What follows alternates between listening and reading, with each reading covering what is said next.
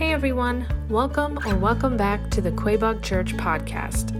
At the end of this episode, take a moment to subscribe to our YouTube channel or check us out on Facebook. That way, you'll have access to fresh content every week. But most importantly, we hope the following message inspires you to take your next step in your faith journey because our mission here at Quaboag is to help you worship, connect, and serve. Enjoy! The last week of this Googling God series.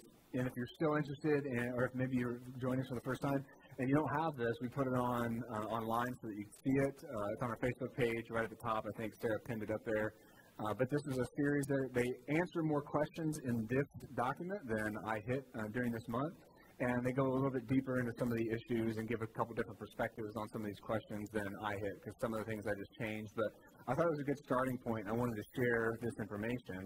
And this series has focused not solely on Scripture, but also the other things that God's given us to be able to answer some of the biggest questions that people are asking of God online, right? So it's handled things, yes, like Scripture, but it's also handled things like philosophy and science and history to try to bring a fuller picture of some of the arguments that can be made for, uh, for the existence of God, right? For the existence of a not only just a general God, but like you know Jesus as being specifically God, and then other questions that I'll talk about in a second. But all of these things, though, I think are big questions that like a lot of people are asking, and the Bible gives really good answers. But God has also revealed Himself in other ways that helps us to see the reality of who He is, and that's what this series has really been about, just trying to tackle these questions. Now, why am I doing this though? So there's a couple different reasons why we're doing this, and I share this every week because I want everybody to be clear that's been here for all of them. If you're watching and you're just tuning in, or if you're here for the first time, why are we doing this series? Well, my job as a pastor is kind of laid out in Scripture in the New Testament. So in the Bible, the Apostle Paul writing to a church, kind of explaining church leadership, and he says Jesus gave some to the church to be apostles, some to be prophets, some evangelists, some pastors and teachers. So he did that on purpose. So there's this structure in church for a reason, and it's not to be at the top. It's not to be awesome and better than everybody. That's not what church leadership is. Church leadership is about serving the people. And so the next verse, the purpose of these offices is to equip the saints for the work of ministry to build up the body of Christ. So my job is to be a servant just like Jesus and to invest in people that are followers of Christ so that the church can be healthy, so that the church knows what it believes. But there's also a part of this series that really is also me just sharing the gospel. It's about not just talking about ideas for Christians, but it's also presenting a case for the reality of Jesus Christ and the gospel that we just celebrated this morning doing communion.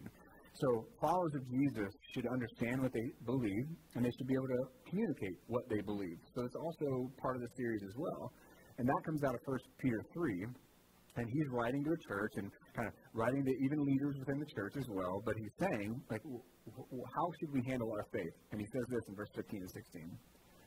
He says, In our hearts, we should regard Christ as the Lord and as holy. So that means if you're a Christian, if you celebrated this this morning, that means Jesus is in charge, right? Jesus said pretty specifically, John 14, 15, if you love me, what should you do?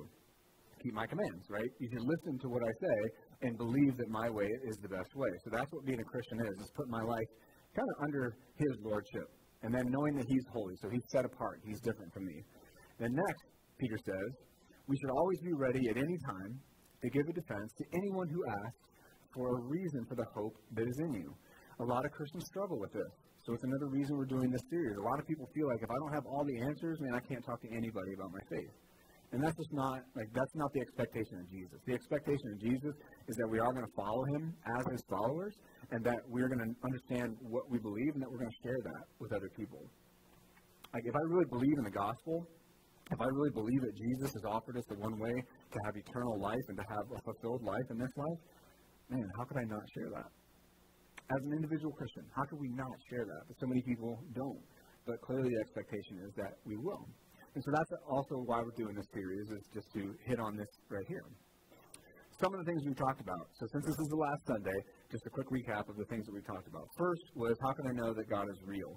That's a big question people ask online. Like, well, how can we know?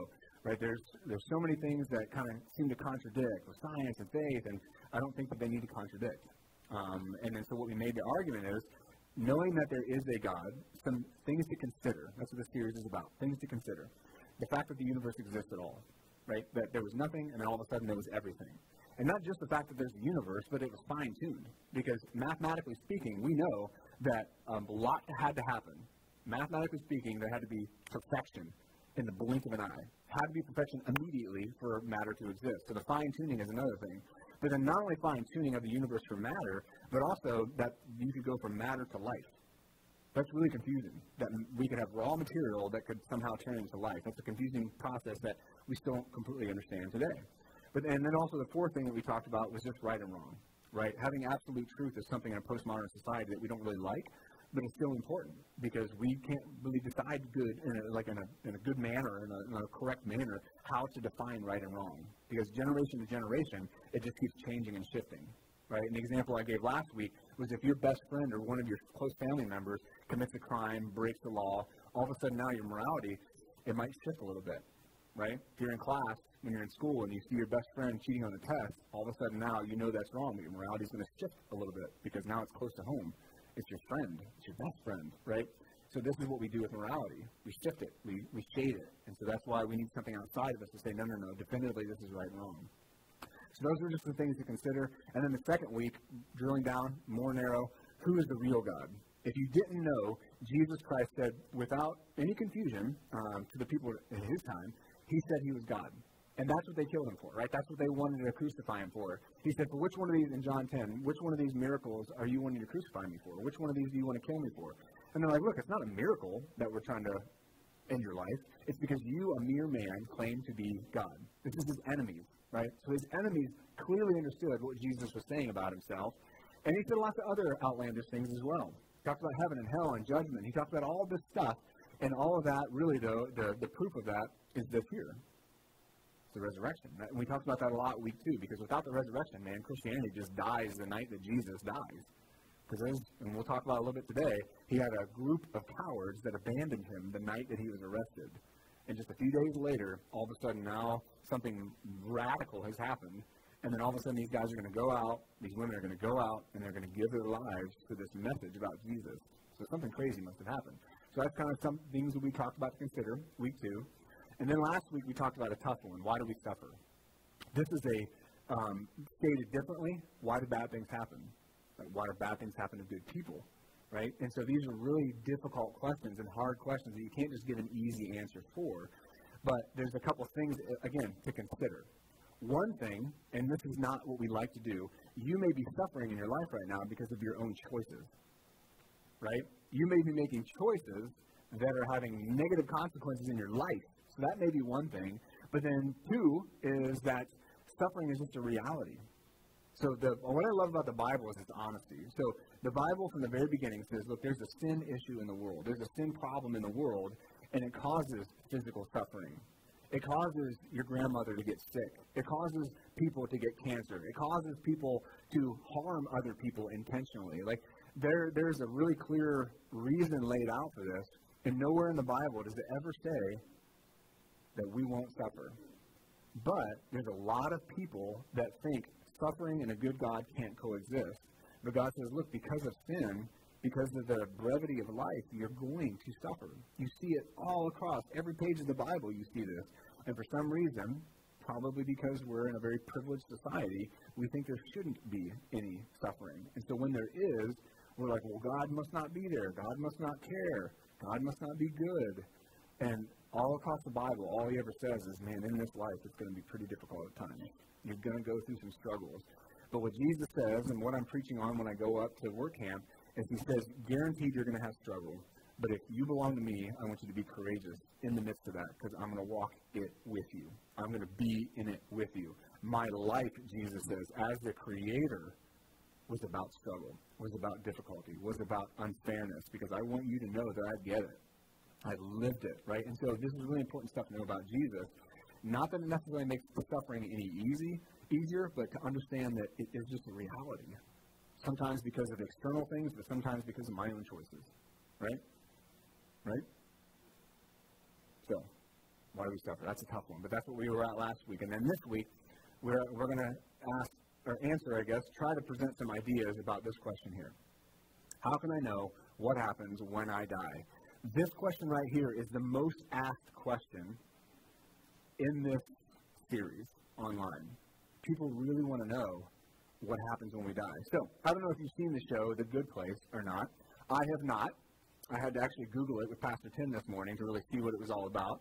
Um, but I know the show, I know of the show, but I go in and out of having cable, so I don't always get shows. But the premise of the show, if you've not seen it before, is in the first series, they think they're in heaven. They think they're in the good place, but oh, spoiler alert, they're not, right? And so there's this struggle of, of thinking they're there, but then they're not. And the show, interestingly, follows a very familiar pattern with people in religion.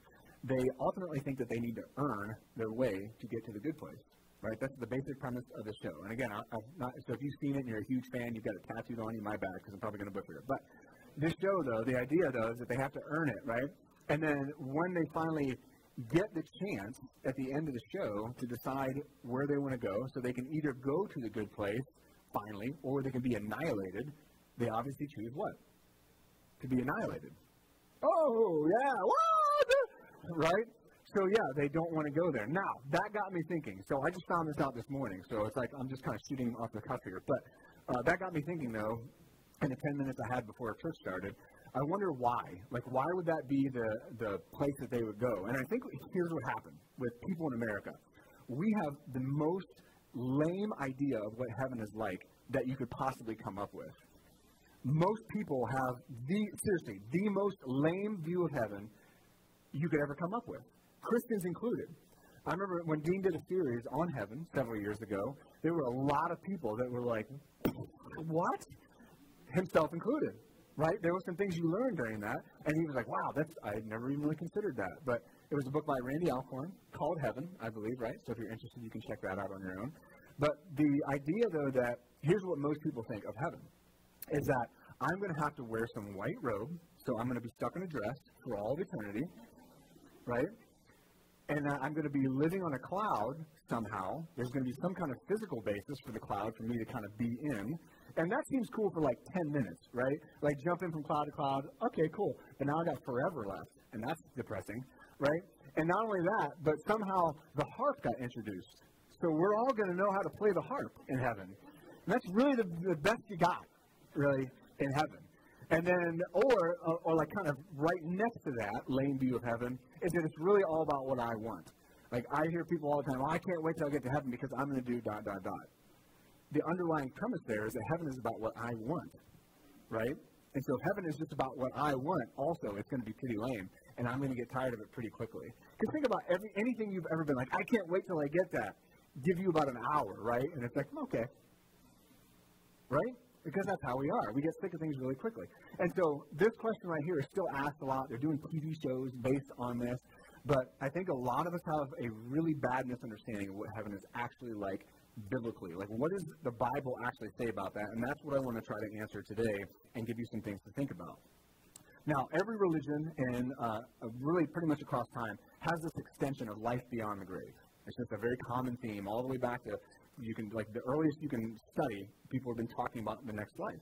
And so the difference though, with Christianity, and what I want to talk a little bit more about today, is how that all hinges on the resurrection, and how the resurrection affects, impacts, and dictates what life after death is actually like. That's what I want to talk about today, because the resurrection actually has a direct link to what we're talking about when we say eternity, just to make sure we're on the right page what Jesus talked about, what the Old Testament talked about, what the New Testament talked about. So hopefully you can have an accurate idea of at least, even if even if you don't believe it after you leave today, hopefully you do, if you don't right now. But even if you don't, at least you know what it says. At least you know what the Bible says about this. So, ideas about life after death. What are they? If you're an atheist, you plant food when you're dead. Right? That's it. Just that's that's it.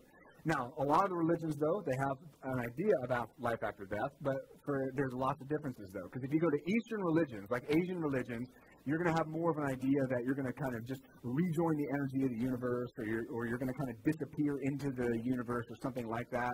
Perhaps uh, in some of the religions, the Eastern religions, you're going to be in this cycle. You might get caught in the cycle of rebirth until you can finally figure it out, and then you can then not exist and be a part of the universe. And so, like, they all kind of have like a, a similar vein.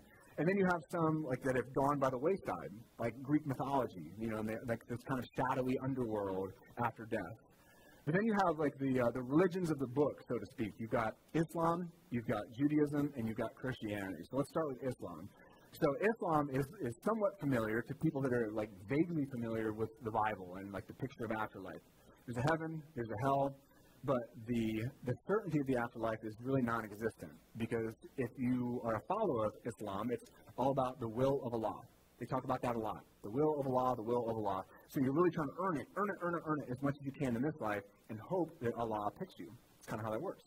Now, Judaism is interesting because Judaism, they didn't really have a clear understanding of what happened after you died. They all knew that you went to Sheol. They knew that there was life after death, but as far as what that meant and was there any separation, they weren't really clear. They didn't get fleshed out because you see that in the New Testament as well. The Sadducees, a group of religious kind of political leaders, they rejected the resurrection. So they didn't they didn't see eye to eye on a lot of things about the afterlife. But in the Old Testament, in Judaism, you do see the idea of a resurrection of the just and the unjust. So they understood at some point there was going to be kind of this physical separation of people. And you see that about 500 years before Jesus, Daniel gives this, uh, gives this vision here, gives this idea of what will happen. He says, Many who sleep in the dust of the earth will awake, some to eternal life, and some to disgrace and eternal contempt. So, Sheol, right? You're going to go to be with your forefathers, but after that, you know, the resurrection, but not a lot of clarity. And then you have Christianity, which really stands in stark contrast to a lot of that, because again, it is a little chaotic because there, there are a lot of confusing things about life after death, even for Christians. Because what do we see in the Bible? If you are a follower of Jesus Christ, there's no in between point. There's no like I got to go to the waiting room with uh, with like music playing and like hope for the best. Like there's none of that. Second Corinthians five, Philippians one, both really clearly state when you leave this life, where do you go? To be with the Lord. Just clearly states it. When you leave this life as a follower of Jesus, you go to be with the Lord. If not, then you go to a place called Hades, and then like, and there's all like there's things involved in that that go to the end times. But specifically, just saying what the views of the afterlife are for a follower of Christ, that you're going to go be with the Lord, but there's like a temporary heaven. And I didn't know this for many, many years as a Christian until really I think you did this series, like being able to separate out the fact that there is like a, an eternal but kind of temporary heaven now. Wrap your mind around that. But then there'll be a physical heaven for eternity. And this is the part that pretty much everybody misses, is the physical nature of eternal life. It really stands apart from every other view. There's no shadowy, mysterious afterlife. But what is repeated over and over and over again is that there's a reality of a physical nature of eternity. So here's what I mean. John chapter 5, it, it talks about this. Here's Jesus. He's going to, and this, in this scene, you have John reiterating what we read in Daniel 12. And he says, A time is coming when all who are in the graves are going to hear the voice of God. They're going to hear the voice of Jesus, and they're going to come out. Those who have done good things to the resurrection of life, like Daniel said, and those who have done wicked things to the resurrection of condemnation. So there's still this idea, heaven and hell, but they're both, there's a physical nature, there's a physical side of this. And when Jesus talks about doing good, he's talking about doing the will of the Father. And for Jesus, doing the will of the Father is believing in the Son. So he's talking about the gospel. He's talking about what I've come to do, this, if you believe in this, this is good. This is the good news that I've come to proclaim, that there is life after death, and that I am the payment for sin. I am the bridge. And by believing in that, there's going to be two different resurrections. One for those that have, one is for those that haven't. And they're going to go two very different ways. This is part of the craziness that Jesus talked about. The judgment, heaven and hell, the reality of it. Like this is what Jesus constantly talked about. But there's something physical there. Then if you go to Revelation 21, go all the way to the end of the Bible, and John sees this. Then I saw a new heaven and a new earth. For the first heaven and the first earth had passed away, and the sea was no more. This is a really interesting scene because, again, it further drives home the idea that heaven is not some mystical place in the clouds, wearing the robe, getting the wings, because that's also not a thing in the Bible. Like, you're not getting wings. Sorry, spoiler alert, right? That's just not, you're not going to become an angel right? That's the other misunderstanding. Everybody's like, I can't wait, you know, they're, they're an angel now. They're not. That's not, that's not ever in the New Testament. It's not, a, not there. Right? So we have all these weird ideas from cartoons that we watched as kids and like movies we've seen and like all this stuff, pop culture. But the problem is, it's never in Scripture. This is a very physical nature. And to me, I don't know about you, that introduces all kinds of fascinating things. So if it's going to be physical and it's going to be remade and I get a new body, like what's one, what's my body going to be like? What's like, is there going to be new sounds? Will there be new colors? You know, will there be like a will there be like different tastes that I didn't have before? You know, like there's a million questions that I, I wonder, like, what does this mean when God finally brings everything back to Eden and He remakes everything, and it's like the perfection that He planned. I don't know. There's just all kinds of interesting questions, but heaven is going to be an incredibly dynamic and fascinating place that God makes, and then He dwells with us. And we don't quite understand that part either, right? That we're actually going to get to be with God and there's not going to be any pain, suffering, any of that kind of stuff, any of the worldly things we deal with, but that it's just going to be in the presence of God. So what does that mean? That means you're going to be finally emotionally fulfilled. Most of us aren't, right? Think about times you've been lonely. You felt deserted by people that you loved and cared about. You just felt like you didn't have anybody. Like that's gone. That means you're going to be physically fulfilled. You're not going to worry about what you look like. You're not going to be worried about the next meal or if you're eating right or, you know, like not like having issues with your body. You're going to be emotionally fulfilled, completely emotionally fulfilled. You're not going to feel that emptiness. You're not going to feel the ups and downs. Like there's all like when you really start to think what the Bible has actually said about heaven, man is fascinating, and man is full of hope, and that's what it's supposed to be. Because this idea that there's no sea anymore, most likely this is poetic language, and he's not talking about there's actually no sea in heaven. What he's talking about is here on earth, there's going to be no fear. There's not going to be any chaos, because that's what the sea represented in that culture. There's not going to be any separation that the sea also represented. So th- those things are not going to be there anymore. If, in fact, this is a, a poetic way of saying that, which it very likely is. So we have a beautiful vision and picture of heaven that often we miss. And it makes heaven not a very appealing place. Because who wants to go sit on the cloud, play a harp, and wear a dress for eternity, right? And it's just not there. It's just interesting. All right, so that's the physical side of heaven. But what about the like our souls? So in this resource, Googling God, they presented a couple of things that I was like, I don't know, should I share that? But I think it's pretty interesting. So they try to do a different take on, okay, so let's say that we maybe we'll agree there's a soul, but what kind of evidence is there outside of just the Bible saying that there is a soul? So uh, I wanted to include it because I thought it was interesting. All right. And basically what they do is they take animals versus humans, and they've done studies and this is actually very interesting. They've done studies on animals with addiction, right? And what they found about animals is they are slaves to their biology. So if you give an animal an addictive substance, it's just going to keep wanting more and more and more and more and more, and it's not going to ever consider, maybe I shouldn't do this. This is killing me. They're not going to do that. They're just going to keep at it, keep at it, keep at it, keep at it until it uh, kills them. If there's another animal there, that other animal is not going to be helpful, like, hey, Jerry, you should probably stop eating that stuff. It looks like it's killing you. Your fur's falling out. You're not looking good, you know? It's not going to happen. That animal is going to fight and kill if it has to that other animal to get what it eventually will be killed by. Because they're slaves to their biology, and it's just hitting the fun button, and that's all they care about, because that's all our biology wants to do. But for some reason, with humans, there's something in us that fights against our biology. That internally says, okay, what I'm doing is not right. And then the people in our lives can look at us and say, hey, Jerry, man, you, you need to clean your life up. This is wrecking you. This is not good for you. So there's something in our biology like that, that like woven into who we are that fights against our biology. Sex is another interesting thing. If you look at animals, they're basically programmed to be slaves to their biology in that way as well. What do animals want to do? Babies right? They just want to make babies. Now, that's cool in the animal world. It's like, oh, yeah, that's what they do. But if you had people in your life and they were just like, that's how they operated their life, you'd be like, dude, you need to chill. You are a mess, bro. Like, and he's like, no, I just want to have as many kids as I can before I die. Like, yeah, that's not a good plan. Don't do that, right? Like, that's not a good plan. But there's, again, there's something in us because for thousands of years of human history, humans have always tended toward monogamous relationships where they had children together and then they raised those children, and that's been a foundational building block of human all of human history. Why is that? Why do we have something fighting against our biology, kind of making us lean, regardless if God's in the picture or not? What is it about us that for thousands of years in human history that will always tend toward monogamous relationships and that building block of humanity, the family?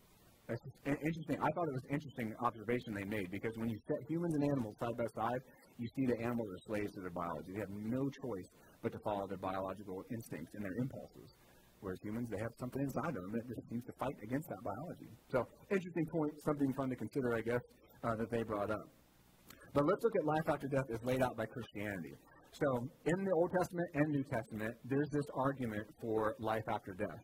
I want you to consider some things that are really kind of outrageous and almost borderline stupid about the resurrection, right? How people would consider them and the facts that are there. So, first and foremost, if you wanted to have, if you were going to make up a story about a Savior, you would not make a story up about Jesus Christ. He would not be your Savior because Jesus was not what they wanted. He's not what they expected because Jesus was a humble servant, right? He lived in a shame and honor society, which we don't understand, right? We don't understand shame and honor in our society at all. We're pretty shameless a lot of times, right? Like we take selfies of our feet when we're in the bathroom and we put it online, right? We're pretty shameless people, right? We don't really care about that stuff. But in that time, that meant everything. Shame and honor meant absolutely everything in that society. So to then write a story centered around a guy that knew nothing but shame and dishonor is not a great way. And people in that time wouldn't make Jesus their superhero, right? Because he was a servant, he was humbled very often, and he didn't have a home, didn't have a family. Nothing about Jesus was right for the character that you would want to create. So that in and of itself is something that they wouldn't do. And he was hated by the religious elite. So if you're going to have a Jewish Messiah, you're not going to make that person hated and rejected by the religious elite. You're not going to make the center of your story somebody that is killed by pagan leaders, right? You're just not going to make your Savior somebody that is subject. That's not a very good Savior if he's killed by people that don't believe in him and reject in him. And then you've got all these other details that are related to shame and dishonor that are like that are really embarrassing for the story of Jesus, and yet that's the story that is told because he's killed in a way, according to Jews, that is a cursed way. He's crucified. He's hung on a tree, and that's, a cursed way to die. So again, there's just just Jesus himself. There's so many details that are just just crazy about him. But then you think in a in a society then women, if you didn't know, 2,000 years ago in this part of the world were just a step above worthless as far as their their worth and their their like the way they were viewed by society. A woman's testimony meant absolutely nothing.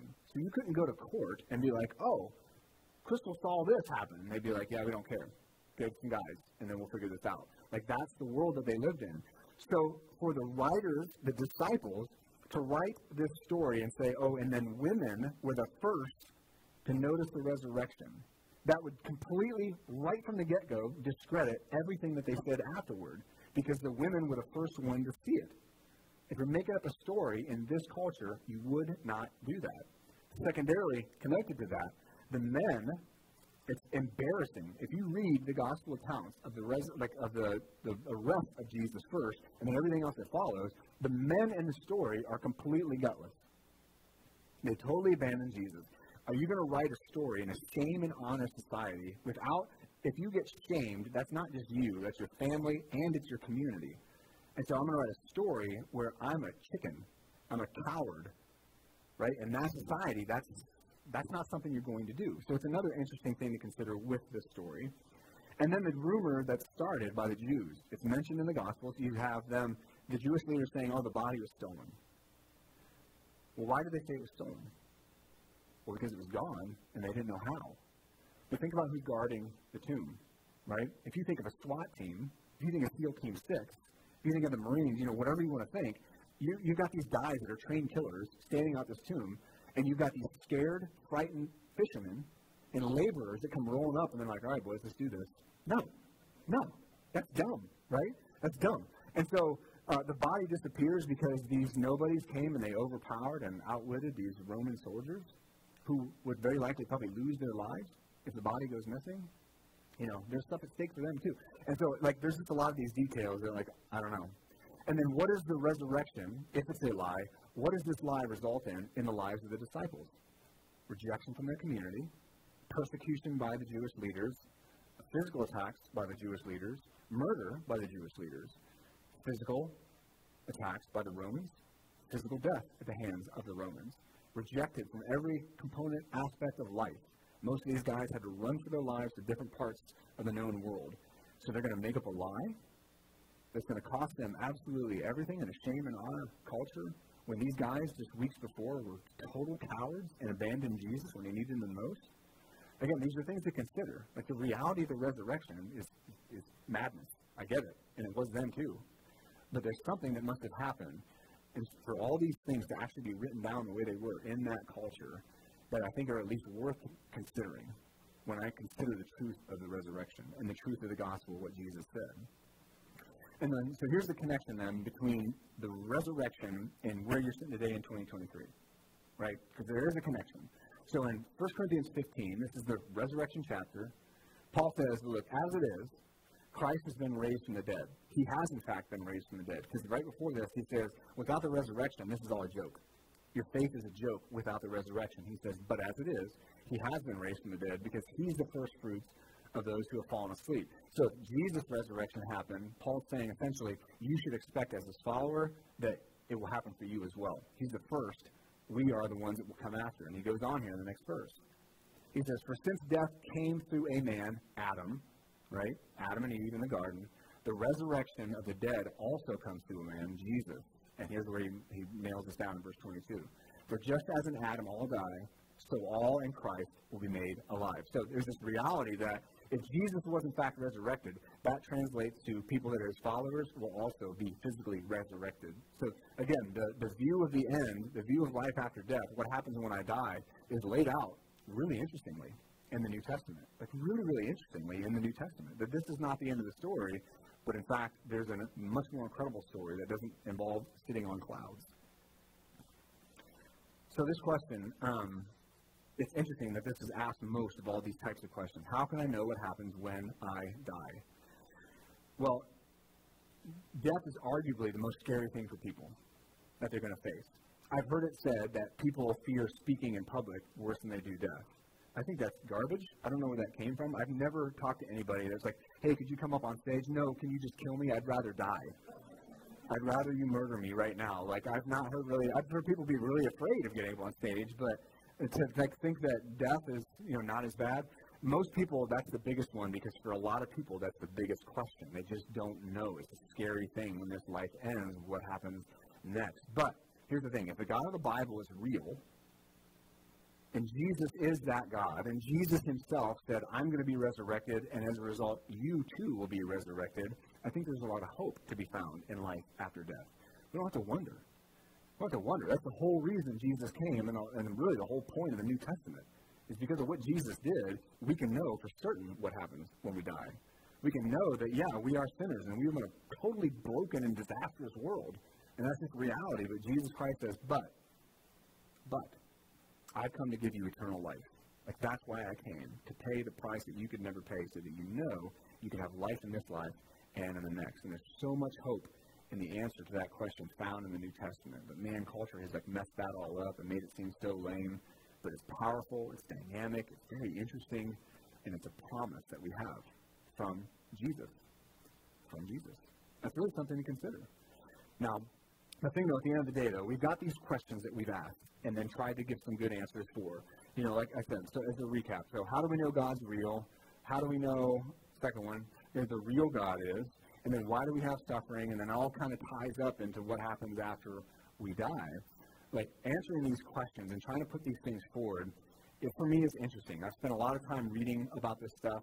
I've spent a lot of time talking with other people about these kinds of questions because I like it. It's interesting. It's curious to me. But at the end of the day, though, if these things are true, here's, a, here's what I want to lay down for your day. If you're watching as a, as a believer, if you're here today as a believer, are you going to treat God, are you going to treat Jesus as if he is God? Like Peter said in 1 Peter 3, are you going to treat Jesus like he's actually Lord of your life? Are you going to trust him that much and say, I can lean into him when my life absolutely is awful? I'm going to lean into him when I don't have answers. I'm going to actually like Jesus said, I'm going to listen to him in Scripture, and I'm going to like orient my life around him. Right? I'm going to be forgiving. I'm going to stop being so angry. I'm going to stop watching porn. Right? I'm going to stop talking behind people's backs. stop stirring problems up at work, right? Like all these things, like these are like the, the commands that we have on our life as followers of Jesus. And so are we going to take them seriously if in fact all this stuff is true? And if you say you're a Christian, you're saying that all this stuff is true. And if you're today here today and you're not a follower of Jesus, what do you need to do? Like like the Apostle Paul would say in the New Testament, if you don't know Christ today as your Savior, he says, See, now is the acceptable time. Now is the day of salvation. Like, why wait? Why wait is what Paul's saying. Why not accept Christ today? Why not put your life under his authority today? And again, as we said a few times today, what does that mean? What does it mean to be a Christian? It means I say, Lord, I know I'm a sinner. Man, I'm not perfect. I'm not I'm just not morally perfect. I need a Savior, and you are that Savior. It's why you came. You don't need to have all the answers. You don't need to have all fleshed out, but you say, Lord, I give my life to you, and I accept you as my Savior. And then the process starts from there. Then you start figuring out more from there. But man, at the very least, knowing that Jesus Christ is your Savior and being like, I need a Savior, and Jesus, I need you to be my Savior. Like that's that's the first thing. So those are my two things I want to lay down as a result of this series. And if you don't know Christ as your Savior, leaders, I want to ask you just to keep an eye on. If anybody goes back there of the cross, if you need to like to know today, like man, I want to give my life to Christ today. Come up front, talk to me. Go over there by the cross. One of our leaders will meet you. Somebody will meet you They can help you make that decision. Because I mean, why not? Why not let today be the day of salvation? Right? If this stuff is true, if eternity is real, if the Bible actually gives these good answers to these deeper questions that we have, why not let today be the day of salvation? All right, so let me pray us out. So, Lord, I thank you for today. I thank you for some really fascinating things that you've given us to think about, to consider you uh, as not just God, but also as Savior, not just as Creator, but also Redeemer. And I just pray, Lord, that for those of us that know you as Savior, God, we live like it, that we would actually live like it. And then those that don't, God, I pray today would be the day of salvation. God, would you just soften hearts, Lord, allow people to just start today with you, Jesus Christ, to know that they're good in this life, to know that they're good in the next, Jesus, because that's the whole purpose you came for. And I pray that in your name, Jesus Christ. And his church said, Amen. This was great seeing you this week. We love you. Once again, thanks for listening. If you enjoyed today's message, we'd love for you to subscribe to the podcast so you get notified of new content every week. Remember, we want to help you worship, connect, and serve. So if you live in the central Massachusetts area, we would love for you to engage with us on Sundays. For more information, service times, and details about our children's and youth ministries, visit us at quaboagchurch.org. Have a blessed week.